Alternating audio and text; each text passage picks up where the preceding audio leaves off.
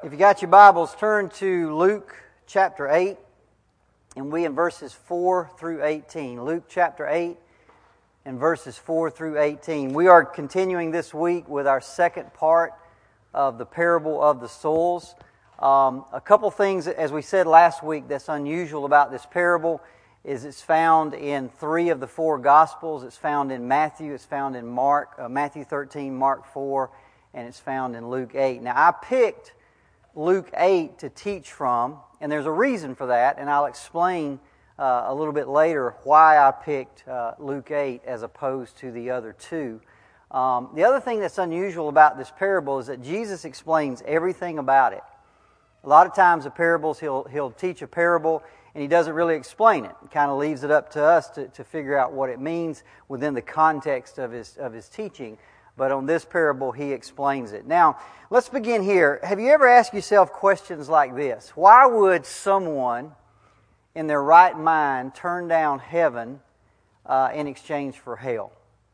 Why would somebody do that? Why would somebody choose darkness over light, or strife over peace, or sin over holiness? Why, why do people continuously reject the gospel? Well, in today's parable of the soils, Jesus answers those questions for it.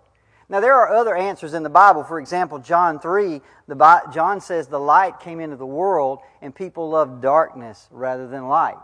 They actually love darkness. They love sin. They, they love doing their own thing. But Jesus answers it today in a, in a very memorable way, and that is using a parable. And it turns out that the answer, when, when we see the answer, it, it turns out that it's not a matter of the adequacy of the message. There's nothing wrong with the Word of God, there's nothing wrong with the gospel. And by the way, it's not you.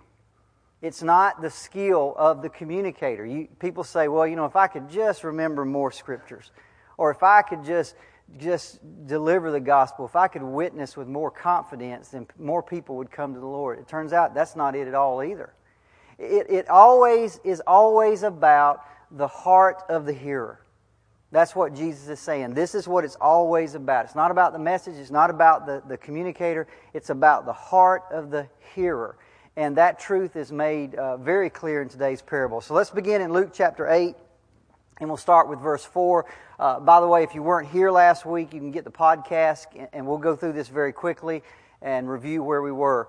Uh, verse 4 And when a great crowd was gathering, and people from town after town came to him, he said in a parable, A sower went out to sow his seed. Now, as we said last week, this is not like planting okra seeds. You know, you don't, we, a lot of us plant seeds and, you know, we plow up a furrow and you drop seeds in one at a time. That is not what this guy is doing. He is casting seed. He's spread, it's like grass seed. If you ever spread, if you ever bought ryegrass in the wintertime and you cast, this is what he's doing. Uh, he's, he's, he's, he's planting grain. So he puts a bag or some kind of container, he reaches in, he grabs a handful of seed, and he scatters that seed. So this is what Jesus is talking about. Verse 5 And as he sowed, some fell along the path and was trampled underfoot, and the birds of the air devoured it. Now we said last week, in that day, they didn't have any fences that separated fields. They didn't have any rock walls or things like that. The only things that separated the edge of a field from another field would be a beaten down path that people would use. And in that day, in a very arid climate, as, as they traveled that path, it would get as hard as concrete or as hard as asphalt pavement. And as, as he got near the edge of the field, naturally some of that seed would fall on the path. And it could not penetrate. It would just lay there. People would walk over it, and eventually birds of the air would come and eat it. Verse 6 And some fell on the rock, and as it grew up, it withered away because it had no moisture. Now, remember from last week what we said. This isn't talking about a field that's full of rocks. No self respecting farmer would allow that. They always would remove the rocks and pebbles and anything from the field. This is talking about a soil that has a rock bed underneath it.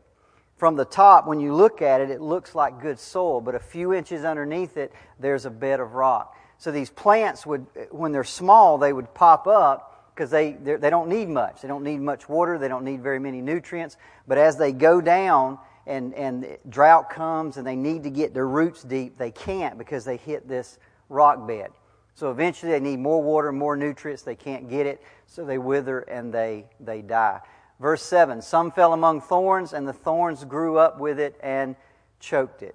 Now, if you ever come to our garden, this is what our garden looks like, right? We, we start out with good intentions, everything looks great, but then somehow we just lose energy, and you go out there, and the poor old tomatoes are struggling, and the peas are struggling, and there's weeds, and by that point, it's a lost cause, right? And, and you never really get any fruit from it. They, they try, they do their best, but they just can't produce because they're being choked out. We all know what that means. Verse 8 And some fell into good soil and grew and yielded a hundredfold. Now, as we get there, the, he's telling this parable, right? And it says, As he said these things, he called out, He who has ears to hear, let him hear. Now, what that tells us is there is a deeper meaning to this parable, right? Jesus isn't just talking about farming. That's, that, he's not interested in that. There's something else there's a deeper spiritual meaning below this. So he calls out, He who has ears to hear, let him hear. And when his disciples asked him what this parable meant, he said, To you it has been given to know the secrets of the kingdom of God.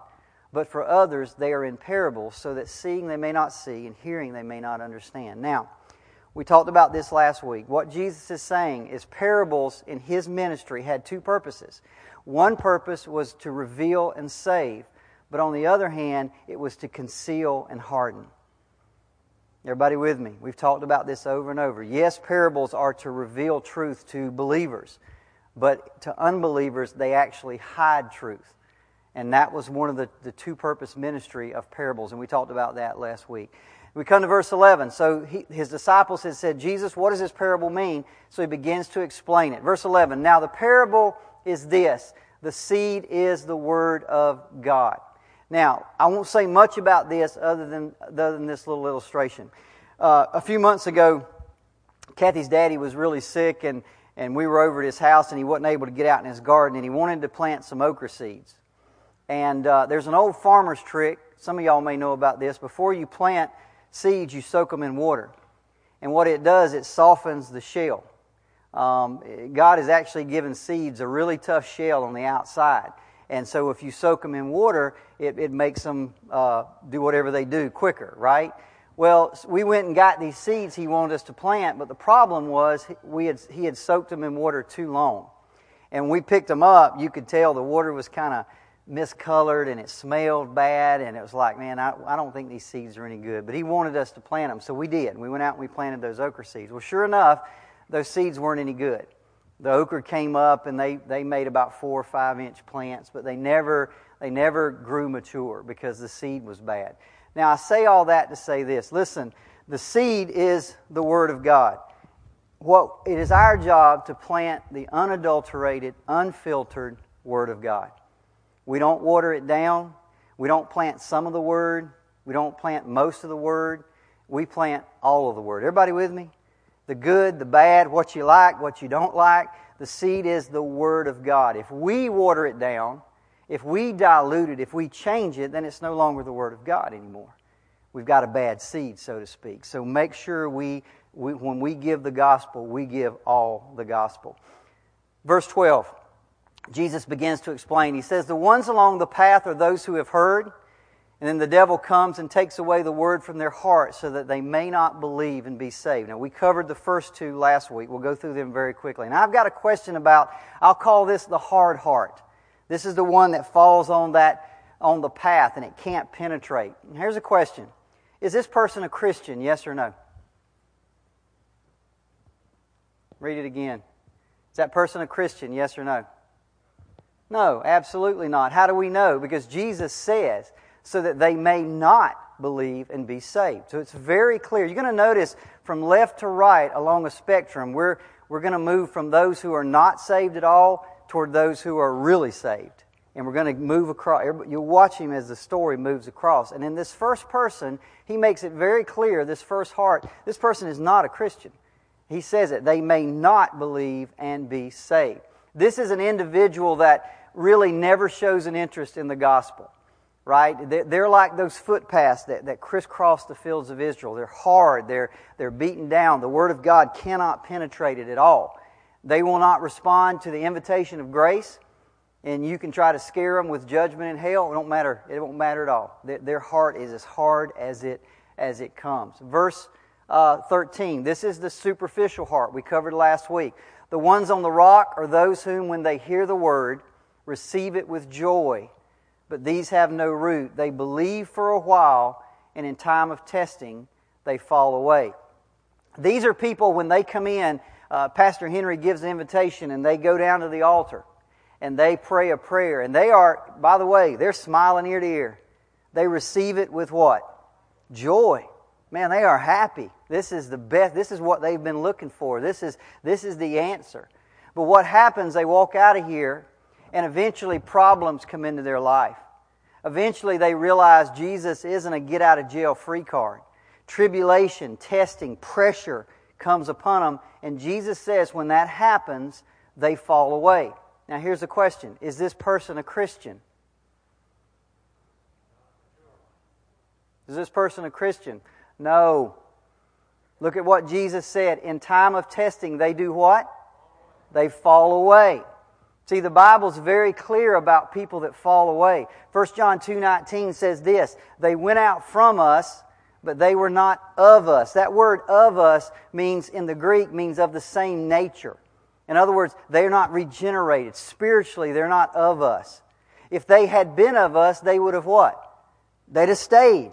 They wouldn't have left. They wouldn't have fallen away. But they went out that it might become plain that they are not all of us. Look at Romans 11 22. Paul says, Note then the kindness and the severity of God. Severity toward those who have what?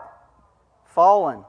But God's kindness toward you, provided you continue in his kindness. Otherwise, you too will be what? Cut off. You fall away, you're cut off. This person is not a Christian. And, so, again, they're, not the hard hearted. They're, open to the gospel. They hear it. They even, even receive it and believe for a while. But eventually, when pressure comes, when tribulations, when trials, they fall away. You see, it was true in Jesus' day. It's still true today. There will always be people who believe for a while, but their belief is not a belief unto salvation. They're like Jesus' brothers. You remember in John, uh, I forget the chapter, but uh, uh, Jesus' brother says, Man, go up to Jerusalem and do your miracles so everybody can see you. And it sounds like they believe. And then John adds this, this uh, little addendum even his brothers didn't believe in him. See, they believed in him as a miracle worker. They believed in him as a, as a teacher. They believed in him maybe as a prophet, but they didn't believe in his mission. They didn't believe that he had come to die for their sins. And it says even their brothers didn't believe in him. You see, eventually these type of people, when testing comes, and guys, listen to me, it will come.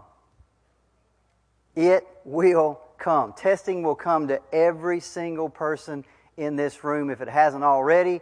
If it has come, it's probably coming again. And I'll show you here in just a second why. Why? Number three. That's where we were last week, so we're all caught up. Now we get to the last two, the worldly heart, verse 14. Jesus says, And as for what fell among the thorns, they are those who hear, but as they go on their way, they are choked by the cares and the riches and the pleasures of life, and their fruit does not mature. This is a person who, on the outside, the soil looks good. It's not hard, it's not beaten down like that footpath. It, it's tilled up, it looks good. And by the way, there's no rock underneath it. There's plenty of room for the roots to go down and get nutrients and moisture. The problem with this heart is, is the soil is full of these unseen impurities. Okay, you can't see it, but inside there's all these impurities. This is a person that is consumed with this life. This is a person who's consumed with the temporary world, with sinful pleasures, desires, ambition, prestige, home, cars, money, job. That's all they really. That it, it, I mean, these are there are other things in their heart, other goals, other loves, other pleasures, other values that are strongly entrenched in this person's heart. They love the world. It is a heart that's cluttered with all of this stuff. And what it does, it's like Kathy and mine and Kathy's garden. It chokes out the Word of God. And so you'll get little, you know, you get little tomatoes that start trying to come out, but they just never go anywhere. They never make anything because they're choked out by all the weeds and the thorns and everything else. That's what, what Jesus is talking about. It's the worldly heart. It's, a, it's somebody that hears the word, but the word is choked out. Now, here's the question Is this person a Christian? Is this person a Christian? Now, I'm going to answer that this morning the best way I know how to do, and that is I have no clue. I don't know. All Jesus says is this their fruit does not mature. Their fruit does not mature. So I'm not sure.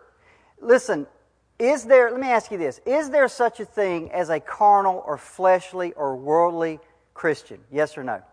Absolutely there is. Paul talks about this in 1 Corinthians chapter 3, 1 through 3. He's writing to the church and he says, But I, and what does he call them?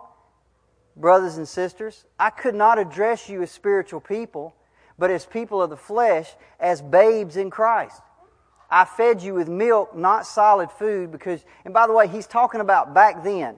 When I first came to you, I fed you with milk, not solid food, because you weren't ready. And even now, a year later, two years later, he says, You're still not ready for it. You're still in the flesh. You're fighting with one another. You're, you're, you're, you're jealous of one another. So he says, Yes, you're Christians. I'm talking to you as Christians, but you are fleshly Christians. You are carnal Christians. You may have some fruit, but it's not, it's not maturing. You're not even ready to go on to the meat of the word. Now, I want you to compare that for just a second. Now, I want you to watch Jesus' description of a Christian. This is found in John 15. Jesus said this I am the true vine, and my Father is the vine dresser. Every branch in me that does not bear fruit, he takes away. And every branch that does bear fruit, he prunes that it may bear what? More fruit. See, I love this scripture. He's never satisfied. You, you make a half a bucket of tomatoes, he wants a bucket. You make a bucket, he wants two buckets. You make two buckets, he wants five. He's never satisfied. He's always pruning. He's always, he, he, everybody with me? I mean, this is a life of a Christian. He's always pruning. You think, boy, I, I got that beat, and he just shows you something else that's wrong with you. Let's work on this. Yes or no? Oh, I got that beat. Oh, let me show you this thing over here. Wait, where'd that come from? He prunes that. He wants more and more. He got, Jesus goes on, I am the vine, you are the branches. Whoever abides in me and I in him, he it is that bears what? Much fruit. Now, I can tell you this. Yes, there's a thing as a carnal Christian, but if you're really saved, God will not allow you to stay there. There ain't no way. He's the Father. He's going to come in and He's going to discipline you and He's going to prune you and He's going to do everything He can to, so that you start bringing forth mature fruit. He will not let you stay in that state. Everybody with me? See, here's why it's difficult for me to answer that question. If I have a person that's not bringing forth mature fruit, I, I don't know who that person is. Let me, and, and, I, and by the way, I think I'm backed up by the Bible here. There's a very interesting scripture in Hebrews that I want you to read. Hebrews chapter 6, verses 1 through 9. And you can go back later and read verses 5 and 6, and I would encourage you to do this because it talks a lot about this subject. This is the writer of Hebrews. He's writing a letter to the churches, and listen, listen what he says. Therefore, let us leave the elementary doctrine of Christ and go on to maturity, not laying again a foundation of repentance from dead works and of faith toward God. Listen, do you know people that seem to get saved over and over and over and over? Anybody with me? That's what he's talking about. He said, uh, you, you, you should be moving on. You should be going on to other things. But all, you're, all you can deal with is faith in Christ and repentance. That should have been the basis of your Christianity. You should have moved on to bigger things, but you can't keep, you keep going around that mountain over and over and over and over again. Now, watch what he says. He gives an example to that person. He says this for land that has drunk the rain that often falls on it. And by the way, go read Isaiah 55. He's talking about the Word of God. For land that has drunk the rain that often falls on it and produces a crop useful to those for whose sake it is cultivated. By the way, is immature fruit useful? No, a, a crop that is useful is mature fruit. For land that has drunk the rain that often falls on it and produces a crop useful to those for whose sake it is cultivated receives a blessing from God. But if it bears thorns and thistles, if it keeps bearing thorns, if it keeps bearing thistles, it is worthless and near to being cursed, and its end is to be burned. In other words, the writer is talking to him. He's saying, Look, I don't know who you are. You, you keep, the word keeps falling and falling and falling and falling on you, and you're not bringing forth fruit. Your, your heart is full of those thorns and thistles. You just keep loving the world and loving the world. I don't know which one you are. Now, watch what he says at the end here, verse 9. He says, Though we speak in this way, yet in your case, beloved, we feel sure of better things, things that belong to salvation. He's saying, I, I, I think you're saved. I hope you're saved. I want you to be saved. I, am I'm, I'm praying and hoping that I'll, we'll see better things. We'll see more mature fruit in your life. But in fact, what he's telling him is, I don't know who you are. So I don't know about this third soul. What I can tell you is if you're a Christian, if you're a person in church and your heart is filled with impurities, your heart is filled with the love of things of the world, and that tends to be your focus, and it's constantly fighting with the Word of God and what it wants to produce, I can tell you that is a very dangerous situation to be in. That is a very dangerous situation to be in. That is not where we want to be. Okay? We want to be here in verse 15. The good heart. As for, as for that in the good soul, they are those who, hearing the word, hold it fast in an honest and a good heart and bear fruit with patience. Matthew says it this way this is the one who hears the word and understands it. Mark says they are the one who hear the word and accept it.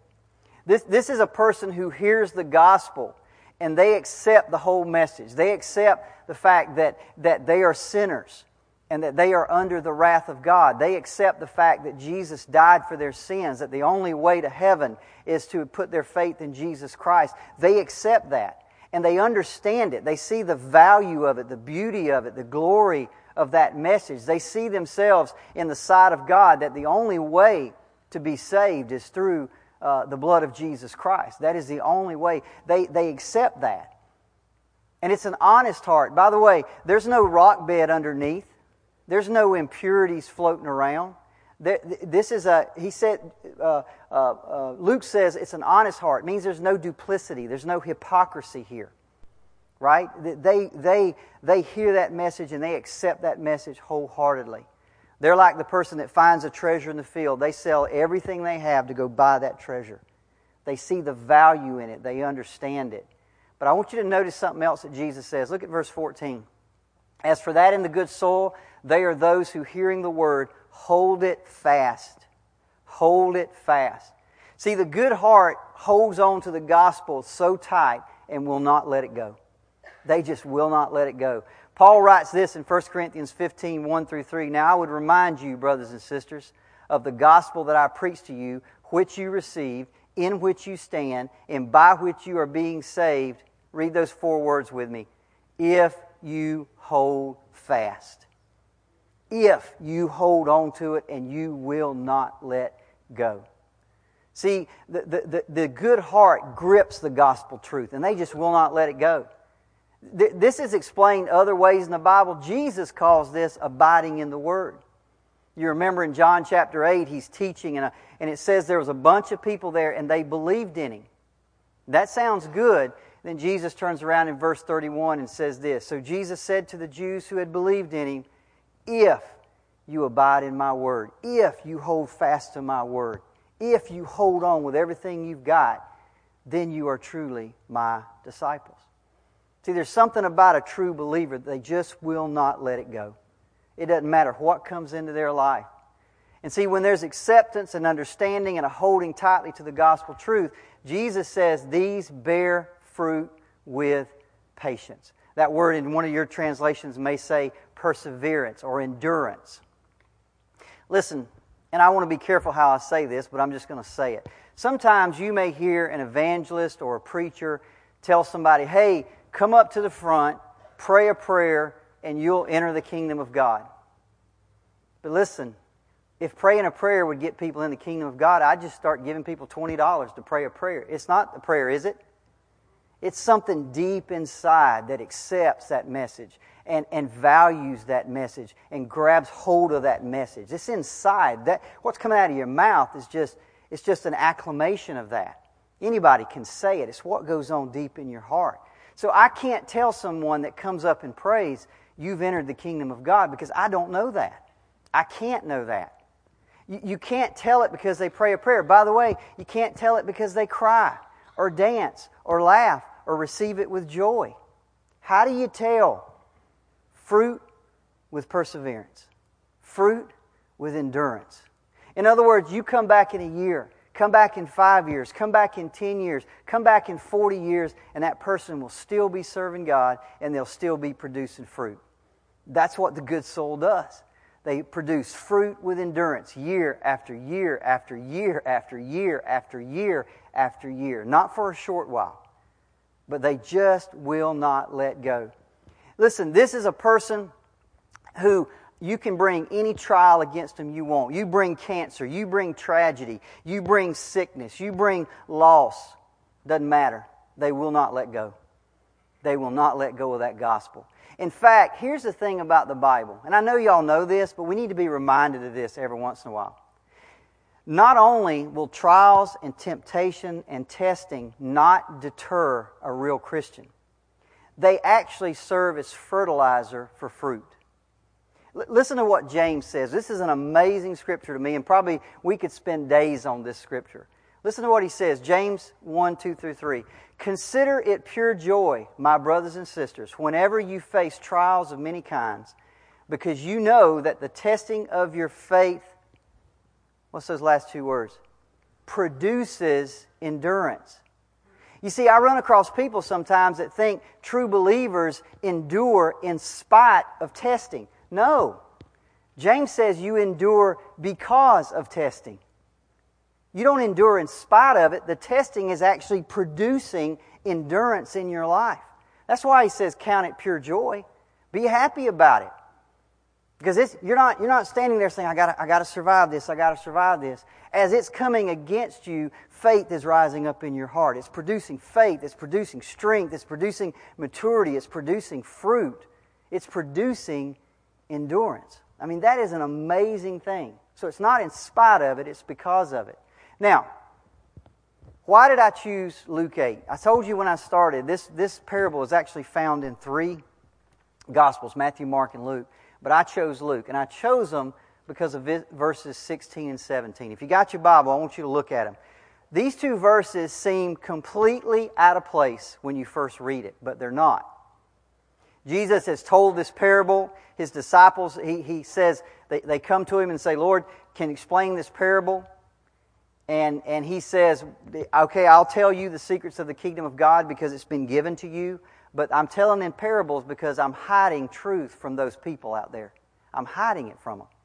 And then he goes on and explains the parable, and then in verses 16 and 17, he says this No one, after lighting a lamp, covers it with a jar or puts it under a bed, but puts it on a stand so that those who enter may see the light. For nothing is hidden that will not be made manifest, nor is anything secret that will not be known and come to light. Now, what is he talking about?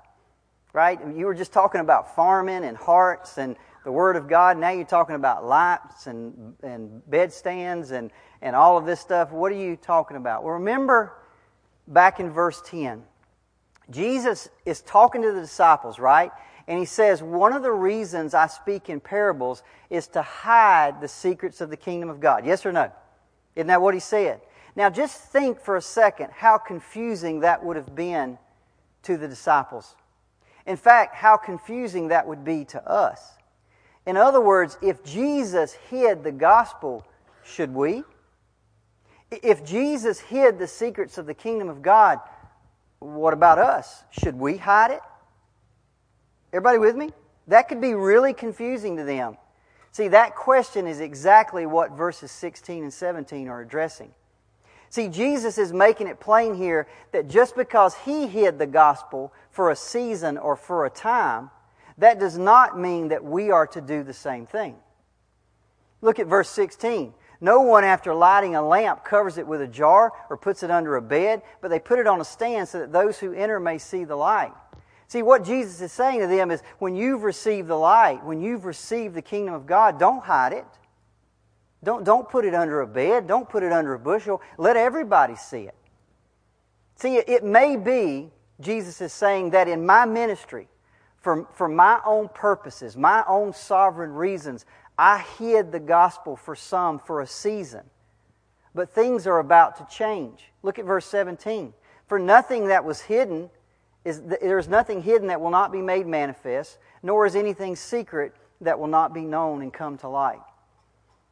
In other words, once again, in my sovereignty, I may have purposes for concealing that message for a season, but that is not what you're to do.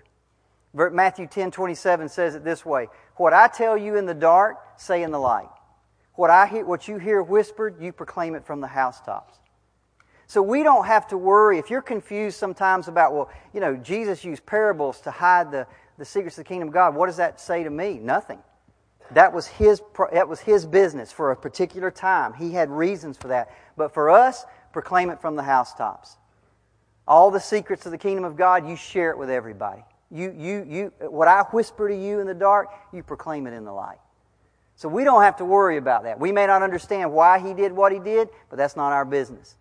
Our business is to share the gospel with anybody and everybody that will listen. I want to close this morning. I got about 15 minutes. I want to close with two questions that I think that we have to answer or ask and answer coming out of this parable. Number one, how do we make sure that we have a good heart? How do we, if we're in this class this morning and we're hearing this parable, how do we create a good heart within us? How do we make sure that we have good soul that can receive the Word of God and bring forth fruit? How do we make sure that we're not the hard pan? How do we make sure that we're not the, the soil with the rock bed underneath? How do we make sure that we're not that soil with all those, those uh, uh, impurities, all those worldly things in us? Well, to answer that question, I got two answers. And they're going to seem the opposite of one another, but that's just because this is what the Bible teaches us. The first answer to this is this How do you create a, a, good, clean heart that can receive the Word of God? First answer is this there is absolutely nothing that you can do. You see, the good heart is a heart that's been regenerated, that's been born again. Yes or no? See, that's the work of God. That's not you. You can't make that happen. Only God can do that. Jeremiah 17 9 says this The heart is deceitful above all things and desperately wicked. Who can know it? I always go back to that scripture. Half the time, I don't even know if my motives are right or wrong. My heart, I, I, everybody with me? I look at my motives sometimes, I can't quite figure, what am I, why, am I, am I sure I'm doing this for the right reasons? And I'm not even sure sometimes because the heart, it's hard to know. That's why David in Psalms 51:10, when he asked for a clean heart, who did he ask to create it? Create in me a clean heart, O God, and renew a right. Because he knew I can't do it. I got no control over this at all. God has to create that clean heart. He has to create that that that that um, that that pure soul. And that's exactly what he said he would do. Ezekiel 36, 25, and 27 he uh, Ezekiel's prophesying the word of God. He says, I will sprinkle clean water on you, and you shall be clean from all your uncleanness, and from all your idols I will cleanse you, and I will give you a new heart. And a new spirit I will put into you, and I will remove the heart of stone from your flesh, and I will give you a heart of flesh. I will put my spirit within you and cause you to walk in my statutes and be careful to obey my rules. God creates the clean heart, not us. We can't do it. We got no control over it. 2 Corinthians 4 4 through 6, this is exactly what we see being done in the New Testament. Paul's writing and he says this in verse 4 In their case, the God of this world has blinded the minds of the unbelievers to keep them from seeing the light of the gospel, the glory of Christ, who is the image of God. And in verse 6, he says this For the God, same God who said, Let light shine out of darkness, has shone in our hearts to give the light of the knowledge of the glory of God in the face of Jesus Christ. We, we, listen, how is a clean, clean heart created? How is a new heart created? The same God who, who, who said, Let there be light in Genesis 1, the same guy looks into Derricke's heart and says, Let there be light. let there be a clean heart, let there be a new heart. He does that. I, I can't do it. And, and John, and if you want to know, well, how does it all work and when does it happen? We got no clue. John chapter 3, Jesus is talking to, we call this Nick at night. He's talking to Nicodemus, right? And he says, That which is born of the flesh is flesh, that which is born of the spirit is spirit. Don't marvel that I said to you, You must be born again. Now, here's, how, here's, here's him explaining it. The wind blows where it wants to, and you hear its sound, and, but you don't know where it comes from, and you don't know where it's going. So it is with everyone who's born of the Spirit. You got no idea how it's going to happen. Could it happen today? Could it happen tomorrow? Could it happen? We got no idea how it happens, when it happens. I had somebody call me last week, uh, last Saturday, answer the phone, says, Derricke, I want to come to church with you tomorrow. And I'm like, how did that happen? I mean, that guy showed no interest at all. None. And then one day, boom. And, and, and, and when you hear his story, it was an amazing thing. His wife was having a bad week. She's in Walmart, and she's on the phone, and she's crying. She puts up the phone, and a lady from Tennessee walks over and says, Can I pray with you? Prays with her and walks away. The woman goes home and says, I, I want to go to church Sunday. He picks up the phone and calls me. That woman from Tennessee has no idea she's going back to Tennessee. How does God do all that? It's like the wind, man. he just does what he wants to, when he wants to, where he wants to, how he wants to. You got no idea what's going on. You just you just ride that wave and rejoice. You just ride that wave and rejoice, right? But my second answer comes from the last verse in today's text. How do we create a clean heart? First answer is you got no control over it, but the second answer is you do. Listen to what Jesus says in verse 18. Take care then how you hear. Take care. Is that a command? Yes or no? That's a command.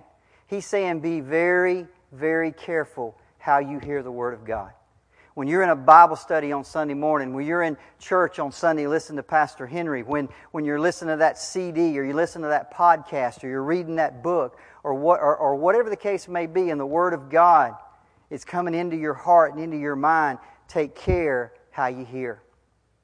Make sure you're not that hard path. Make sure you're not like that soil with the rock underneath. Make sure you're not a soil that's filled with impurities. Make sure you're good soil. Do I understand how those two work together? No, I really don't. It's the sovereignty of God and it's the responsibility of man. You are responsible for what you hear. Because watch what he says. That word for means because. Because to the one who has, more will be given, and the one who has not, even what he thinks he has, will be taken away. See, you and I are responsible for how we hear. We are responsible for our hearts and that is a great responsibility and one which we will answer to God for.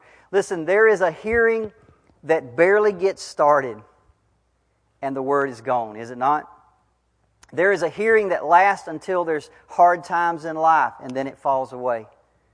There's a hearing that flourishes for a while, but then the cares of the world choke it out, and it cannot produce mature fruit.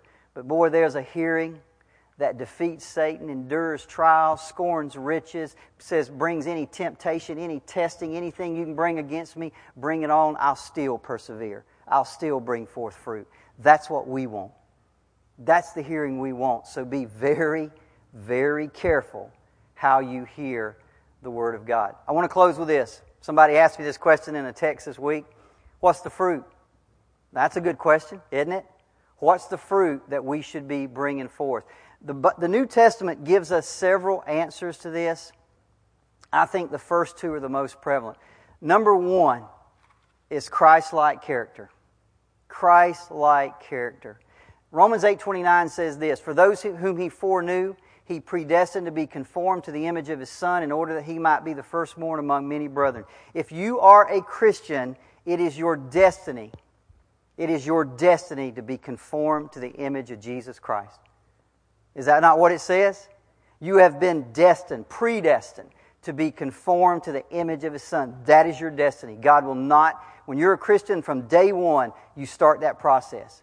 And you may go through a period where you've got all this stuff in you, and He's going to start cleaning. He's going to start cleaning. He's going to start sanctifying. And until the day you die, it never stops. More and more and more and more like Jesus. That's number one. What is this? Well, uh, Galatians 5, 2 Peter 1 calls it the fruit of the Spirit love, joy, peace, uh, patience, kindness, goodness, faithfulness, gentleness, self control, excellence, knowledge, endurance, godliness, unselfishness, and the list goes on and on. Those things are fruit in our, our life. That, of course, leads to the second fruit, which is right conduct and good works. Colossians 1.10 says this, So you may live worthily of the Lord and please Him in all respects, bearing fruit in every good deed. Every good deed. See, when, that, when, that, when you start changing on the inside, it affects the outside, does it not? You start changing on the inside, it just starts, it changes your marriage, it changes your friendships, it changes your finances, it changes everything because you're a different person. You're becoming a different person. And so we see the fruit in right conduct and good works. Other things, converts, for example, those who come to Christ through our witnesses, Paul calls them fruit in Romans 1.13. Thanksgiving and praise, the writer of Hebrews 13 says that these are the fruit of our lips. So there's all kind of fruit that gets produced. But I think first and foremost, it is Christ-like character. It is becoming more like Christ. I was thinking about this this week. Whatever you sow, if I sow an apple seed, what do I expect to get from it? Apples. If I sow the Word of God, what should I expect to get? See, the answer, is. it sounds like it should be the Word of God, right? But that's exactly what we get. We get the Word of God inside of us. By the way, when I say we get the Word of God, do you understand I'm saying you get Jesus? John 1 says, In the beginning was the Word, the Word was, was with God, the Word was God. Jesus says, I'm the Word. I am the, John 14, 6, I am the way, the what? The truth. You can't separate Jesus and the Word. You sow the Word, you get Jesus. You sow the Word, you should be reproducing the Word. You should be reproducing Jesus in our hearts. And that, of course, changes everything. Listen, preaching and teaching uh, the Word of God is a great calling. Anybody that preaches, anybody that teaches should do so with fear and trembling because that is a great calling. But I want you to understand if we don't hear anything else from today's parable, there is another great calling, and that is the call to hear the Word of God. You, you don't come in here. This isn't an accident. This isn't, this isn't happenstance. This isn't coincidence. You come in and you hear the Word of God, you are, you, you're ordained for that. Whether it's this morning or this afternoon or tomorrow or whatever day it may be, be careful how you hear. It is no small thing. It turns out that hearing, when, he, when you're hearing the Word of God, the stakes are very high. See, in the end, the point of the parable of the soils is not just that your own salvation and your own fruit depend on how you hear, but it also turns out that how the Word of God spreads depends on how you hear. Because, you know, it's like a grain, it's like grain, right? You bring forth grain, they take it in, they harvest. You know where they get seeds from? From that harvest, right? Which then reproduces others. We reproduce many brethren. You are predestined to be conformed to the image of His Son so that He will be the firstborn among many brethren. We produce other Christians. We share the gospel. We, we, we, it just keeps going and going and going. Hearing is such a high calling in the Christian church because your salvation depends upon it, your fruitfulness depends upon it, the spread of the gospel hangs on it, and by the way, the glory of God hangs on it. You see, when we change on the inside and we begin to do these good works, what does Jesus say about that? They shall see your good works and what? Glorify your Father who's in heaven. So the glory of God is actually depending on how we hear. Can it be any more important? So take heed how you hear the Word of God. Next week, we'll cover the parable of the tares, which, by the way, I think is very appropriate because the tares talks about the fact that you got churches full of true Christians and not Christians, and they're all growing together. And what does the Lord say about that? That's in Matthew 13. Let's pray.